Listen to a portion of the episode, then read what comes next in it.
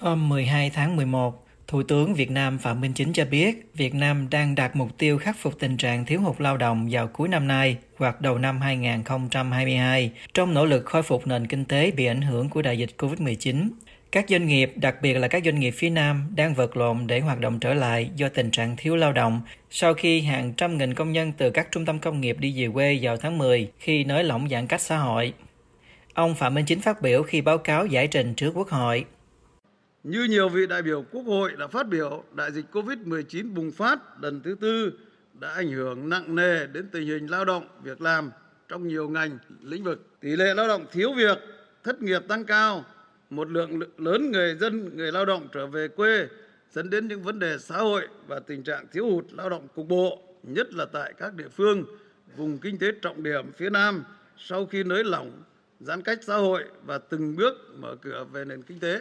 Ông Chính đưa ra giải pháp. Thời gian tới, chính phủ tập trung chỉ đạo các cấp, các ngành, đặc biệt là các địa phương phối hợp chặt chẽ với nhau, với doanh nghiệp, người lao động, thực hiện mọi biện pháp cần thiết để trước mắt trong thời gian từ nay đến cuối năm 2021 và đầu năm 2022 bảo đảm thu hút đủ nguồn cung cấp à, cung lao động đáp ứng yêu cầu sản xuất kinh doanh trên địa bàn, nhất là tại các khu kinh tế, khu công nghiệp, khu công nghệ cao trong thời gian sớm nhất gắn với bảo đảm an toàn dịch bệnh.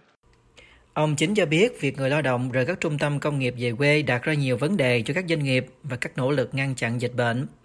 Trong tuần này, công ty Pochen của Đài Loan, nhà sản xuất giày thể thao có thương hiệu lớn nhất thế giới cho biết, khoảng 6% nhân viên tại thành phố Hồ Chí Minh đã nghỉ việc và công ty đang phải đối mặt với tình trạng gián đoạn sản xuất, theo hãng tin Reuters. Tương tự hoạt động sản xuất tại các nhà máy của công ty Boyen Việt Nam ở thành phố Hồ Chí Minh, Long An, Đồng Nai cũng đã cắt giảm kể từ tháng 7 và thực trạng thiếu lao động gián đoạn sản xuất đang đe dọa kế hoạch tái hoạt động đầy đủ trong tháng này, vẫn theo hãng tin Reuters.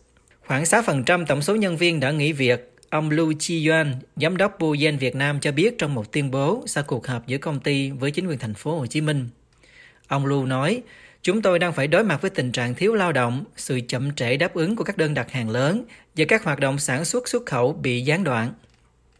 Việt Nam là nhà sản xuất hàng may mặc lớn, cung cấp các thương hiệu như Zara, Ralph Lauren, North Face, Nike. Chính quyền Việt Nam hứa sẽ hỗ trợ tài chính cho việc đi lại và ăn ở của người lao động và thúc đẩy việc tiêm phòng vaccine. Chào tháng 9, Hiệp hội Doanh nghiệp châu Âu tại Việt Nam cho biết ngày càng nhiều nhà đầu tư châu Âu tại Việt Nam đang xem xét chuyển các dự án sang nơi khác nếu các hạn chế về chống dịch COVID-19 của đất nước cứ tiếp tục dây dưa. Khi ấy tình trạng giãn cách xã hội kéo dài đã tác động nặng nề lên nguồn cung hàng hóa của các tập đoàn lớn trên thế giới như Nike, Adidas, Gap, khiến các tập đoàn này phải tính đến phương án di dời sản xuất ra khỏi Việt Nam.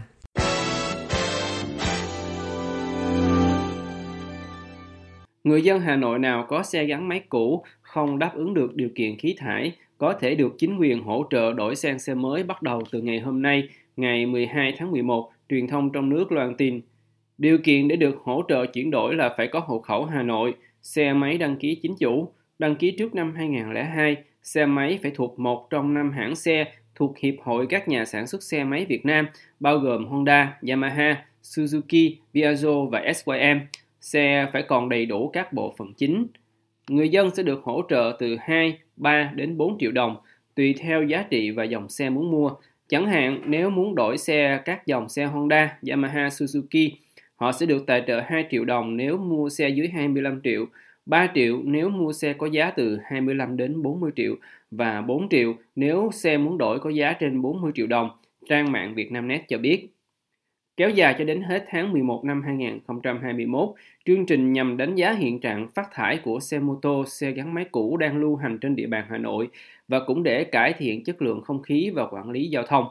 Chương trình gồm 4 hoạt động đo khí thải, thí điểm tiếp nhận xe cũ, hỗ trợ đổi sang xe máy mới, khảo sát ý kiến người dân. Dự kiến chương trình sẽ kiểm tra khí thải cho khoảng 5.000 xe máy cũ trên địa bàn thành phố, cũng theo Vietnamnet. Theo thống kê của chính quyền Hà Nội, Hiện toàn thành phố có hơn 5,7 triệu xe máy, trong đó có khoảng 2,5 triệu xe máy cũ đăng ký trước năm 2000 và trên 730.000 ô tô, còn số này chưa kể các phương tiện vãng lai từ các tỉnh khác. Khí thải từ các xe máy không đáp ứng điều kiện xả thải được cho là gây ô nhiễm bầu không khí Hà Nội và gây tổn hại đến sức khỏe người dân thủ đô.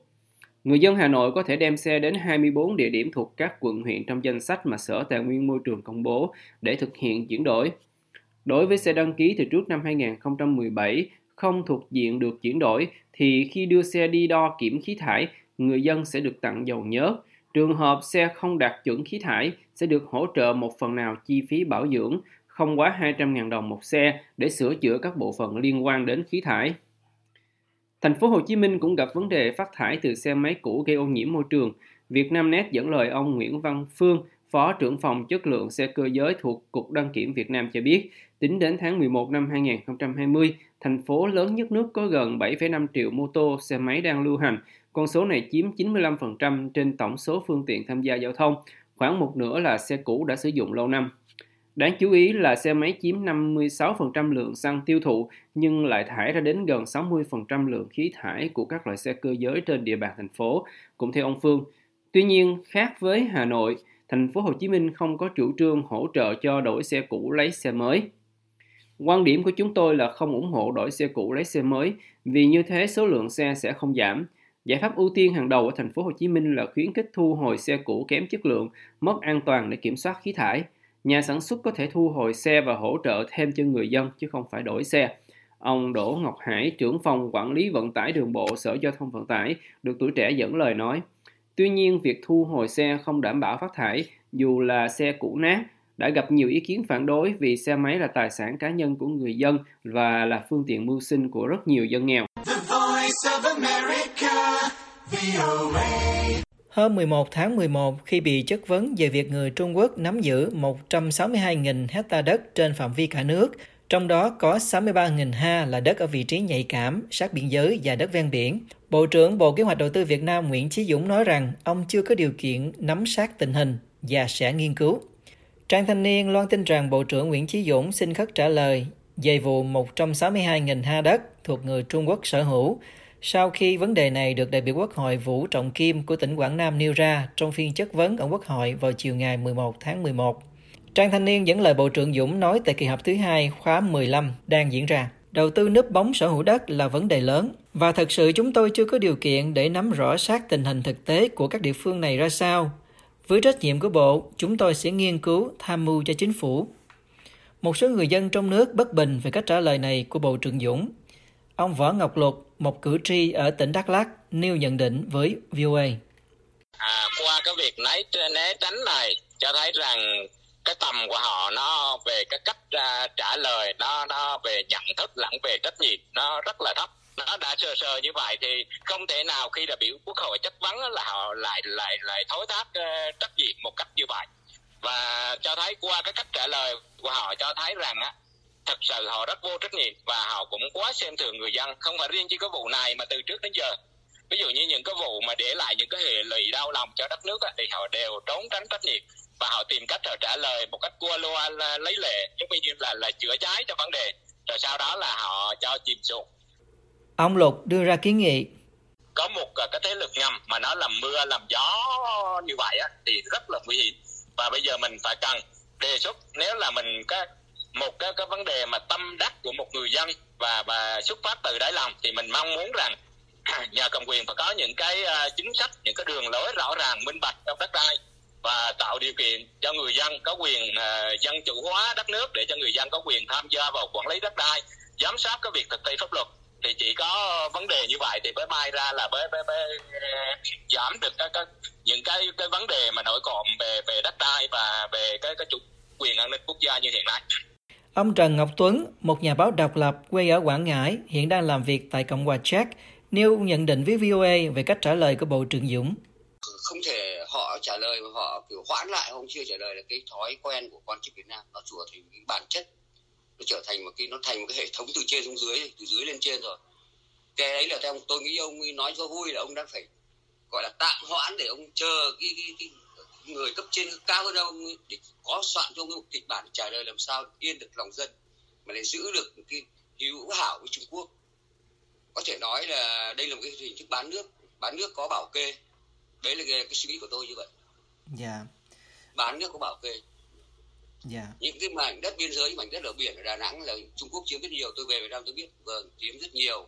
Và họ làm gì chỗ đó không ai biết. Dân ở đó trong cái vùng đó họ cũng rất là bức xúc.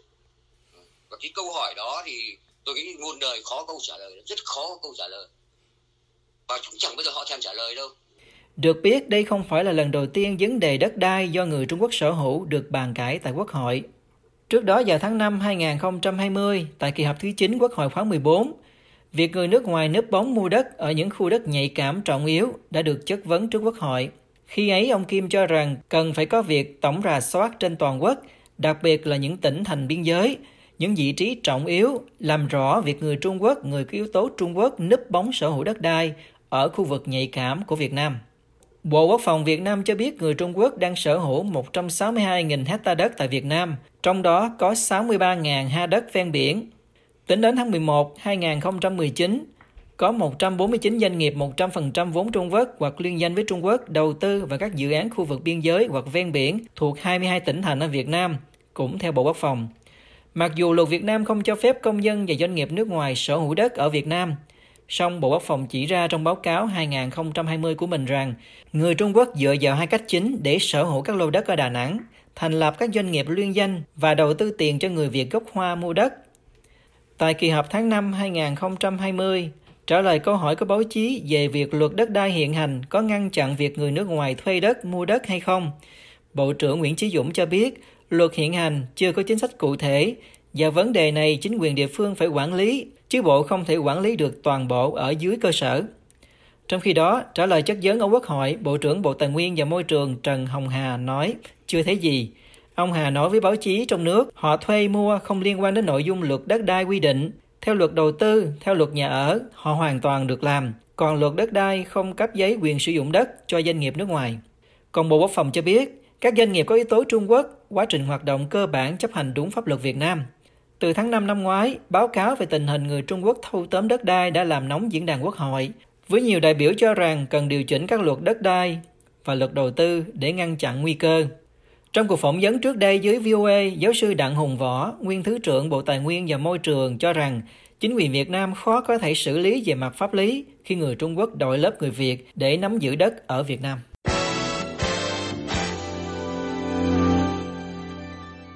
Một tòa phúc thẩm ở Hàn Quốc đã giữ nguyên án tù đối với 5 người Việt nhập cư bất hợp pháp vì tội dùng vũ khí đánh nhau do tranh chấp về việc không trả lương tại một khu căn hộ ở thành phố Tây Nam Cheongju hồi đầu năm nay. Hãng thông tấn Hàn Quốc John Hap dẫn hồ sơ tòa án cho thấy hôm 12 tháng 11 Vụ việc xảy ra vào ngày 12 tháng 4 khi một người Việt Nam 33 tuổi đấm rồi đâm một đồng nghiệp 39 tuổi tại bãi đậu xe của một khu căn hộ ở Cheongju, cách Seoul khoảng 245 km về phía tây nam.